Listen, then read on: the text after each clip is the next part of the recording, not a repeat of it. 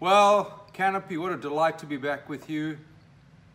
So much has happened since Meryl and I spent a few months with you, um, I'm guessing about five years ago, when uh, you were beginning to discover this great adventure called church planting.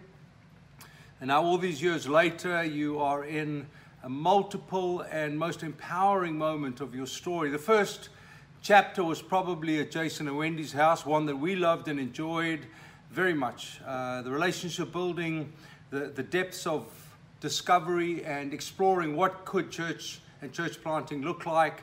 And then probably the second chapter was when you all went into multiple houses, multiple house churches, experimenting with the idea of meeting together in a big place. And my guess is now you're in the third chapter of the story. Josh and Heather have joined you, and now the Rigdons have joined you. What a curious chapter. In the midst of this chapter, COVID hits and COVID hits hard. And um, just please be aware of the love that Meryl and I have for those of you we know for sure. But then the journey that we've had the privilege of enjoying with Todd and Lisa, of course, and the crew, and Josh, Heather, and the others that are being added to the story. I feel very honored to be asked to speak to you at such a pivotal moment in the church, local and global. I am, am watching for the little God imprints. God never authored this for sure. I think we all know that. But that God is in it. God is invested in it. God is using it like a kind of a divine architect, looking at the rocky outcrops and um, the, the, the hard clay soil and saying, What kind of house can I build on this terra firma? Or you could say he's the songwriter that has these moments of emotion and thoughts and narrative, and then he's collaging them together into a beautiful song uh, that will be on our lips and tunes that we will be humming in, even in our subconscious moments. The idea of finding freedom in the wilderness is a brilliant theme for this time. And I want to take you to Romans. Uh, I want to take you to the ninth chapter. And I want to rework a section, if you don't mind, and give me a little bit of permission but I'll pick up in Romans chapter 9 and verse 14. What then shall we say? Is God unjust? Not at all. For he says to Moses, I will have mercy on whom I have mercy, and I will have compassion on whom I have compassion. Isn't that such a beautiful reminder of this God in the midst of the chaos and the confusion and the uncontrollability of the, of the COVID crisis? Whether you're touched by it medically, physically, economically, socially, whether you're living in the uncertainty of a future, of retirement, or a new job, God reveals himself in this epoch, in this moment. He says, I am a God of compassion. I am a God of mercy. Carrying on. It does not, therefore, depend on human desire or effort, but on God's mercy. Oh, grace at every turn. Oh, the wondrous sense of God's undeserved mercy that He extends towards us even in these times of chaos and catastrophe. For the scripture says to Pharaoh, I raised you up for this very purpose, that I might display my power in you, and that my name might be proclaimed in all the earth. Therefore, God has mercy on whom he wants to have mercy, and he hardens whom he wants to harden. Now, the context of chapter 9 in Romans is a theological conundrum. It's not an easy passage. And I want to use a little bit of width because God says something about Pharaoh, which is, as we know, written into that whole Exodus narrative very powerfully. But I think into those ideas we can make application for ourselves in our wilderness. And here are my thoughts. Firstly, he says, the scripture does, that I raised you up. There is something remarkable about the intimacy and the personal nature of sovereign God. We're not just a number. We're not just the mass of humanity, 7.3 billion people on the planet. We're not just one of 400 thousands, hundreds of thousands here in the US. No, no, God knows us by name and by circumstance and by narrative and by story. And, and, and He says, I will raise you up. Like I would say to one of my three kids, I will raise you up. My eldest daughter got married at 18, beautiful wedding. Uh, just a very tender moment for me because I never imagined that I would um, lead my daughter down the aisle so young. But we walked, I walked her down the aisle to Josh Groban's You Lift Me Up. And it was this moment, it said someone, where more men cried than women as Nas and I walked down the aisle. This is a sacred moment. This is God saying, You see, Canopy, I've raised you up. You see, individuals, Jason and Josh and Harrison and Mike and Jess, I've raised you up. It's personal, it's intimate, and it's essential. I've raised you up for this very purpose. Do you think God was caught off guard by the pandemic? Do you think God was somehow disorientated and he looked at Jesus one day and the angels and, and he said, oh, Why didn't someone tell me there was going to be a pandemic of kind of 100 year uh, proportions? Rather, in the great shalom, the great peace which surpasses all understanding, the Father looked across the planet, looked across Orange County, looked across Costa Mesa and Newport, and he said, Taylor, I've raised you up for this purpose.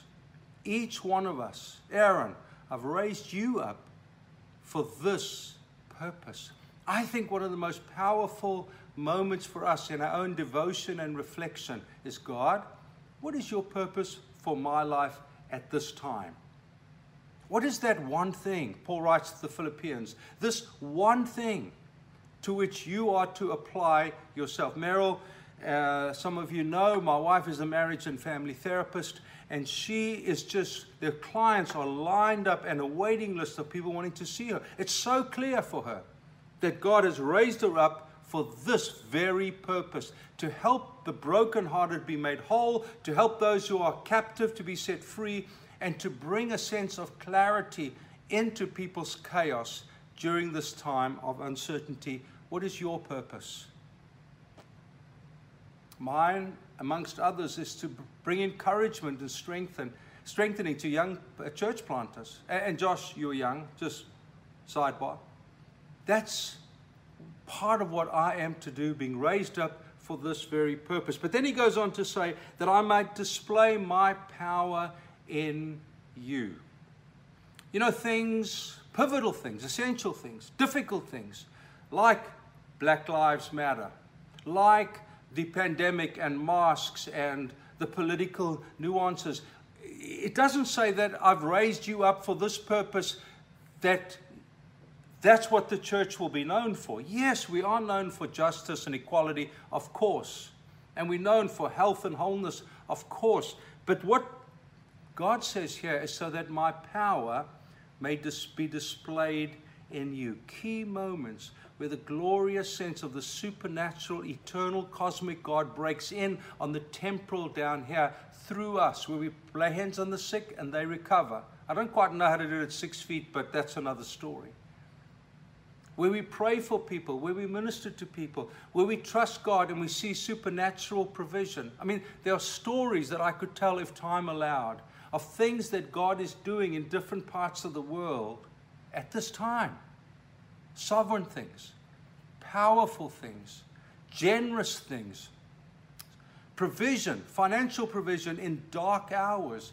Because it's in this time, under the time of the wilderness, we know that God reveals himself in power through us. It's not only through academic process and emotional passion, but it's the supernatural God choosing to reveal himself through me. My son is at Point Loma, and uh, I said to him during all this time, I said, My boy, dad's actually run out of money, and he's, this is his final year.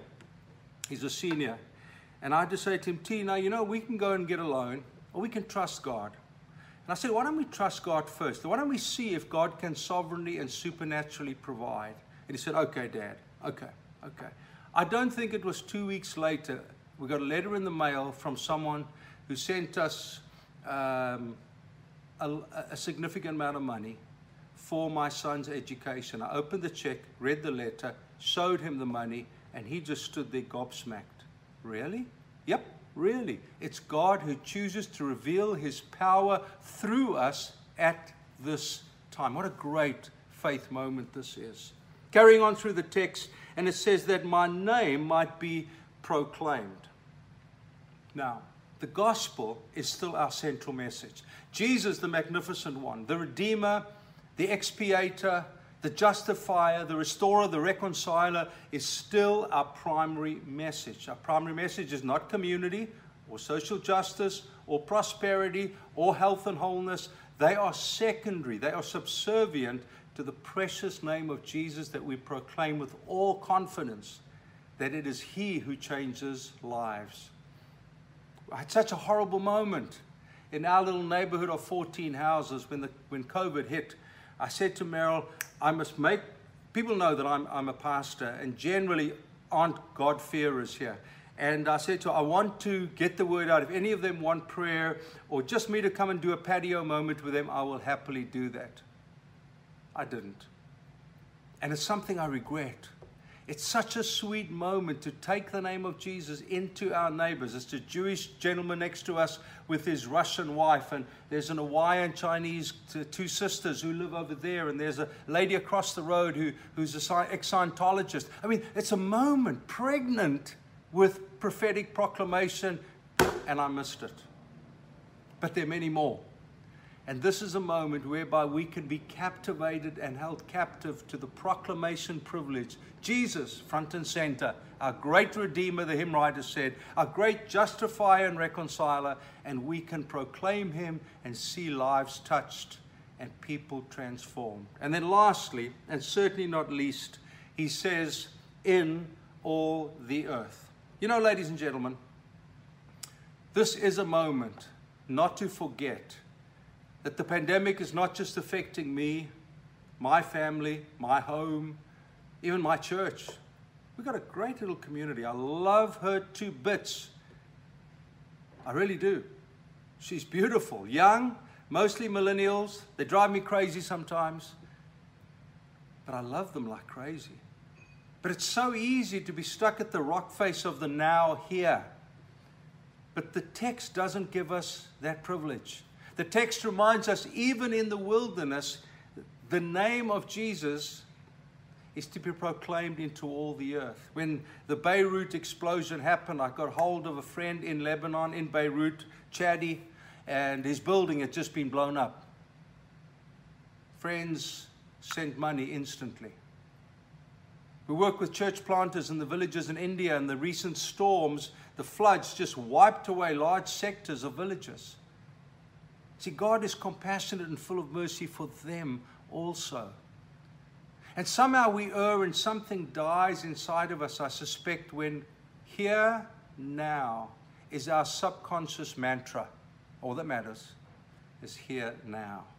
But this passage in the wilderness says that his name will be proclaimed in all the earth. Mission is one of the great gifts. It brings spice and adventure to our stumbling communities.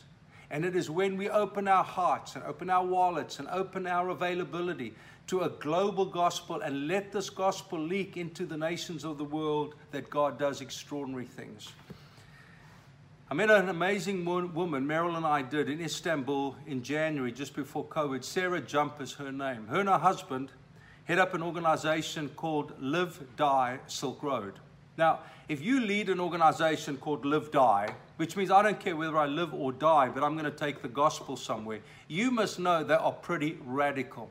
It was about 11 o'clock on a Sunday night. We sat in the hotel in Istanbul and she told us a story and we were mesmerized by it. COVID hit and the, the, the walls shut down and her husband was in Kyrgyzstan and she was in Istanbul, Turkey. And I think they spent just over 200 days apart from each other. And I spoke to both of them repeatedly, and it was for the sake of the gospel. It was hard, it was difficult, but it was necessary. The believers in Turkey needed her, the believers in Kyrgyzstan needed him. Isn't that an adventure worth living and a reason to die for? Ladies and gentlemen, COVID is not to simply allow ourselves to be refreshed by his compassion and mercy. It also reminds us that there is a global stage to which we can give ourselves and an adventure that we can hand on to our children and our children's children. Father, I thank you for this incredible community. I thank you for the precious sons and daughters, boys and girls, men and women who have tasted the beauty of who Jesus is. I thank you, Father God, for your purposes in the community. I thank you, Jesus, for your redemption through the community. And I thank you, Holy Spirit, for the power that you have already demonstrated through them. What a great time for Jesus to be revealed through us. Jars of clay, chipped jars of clay, but jars of clay nevertheless. God bless you all. It's been such a privilege and a joy to be able to speak with you. We'll see you soon. God bless you.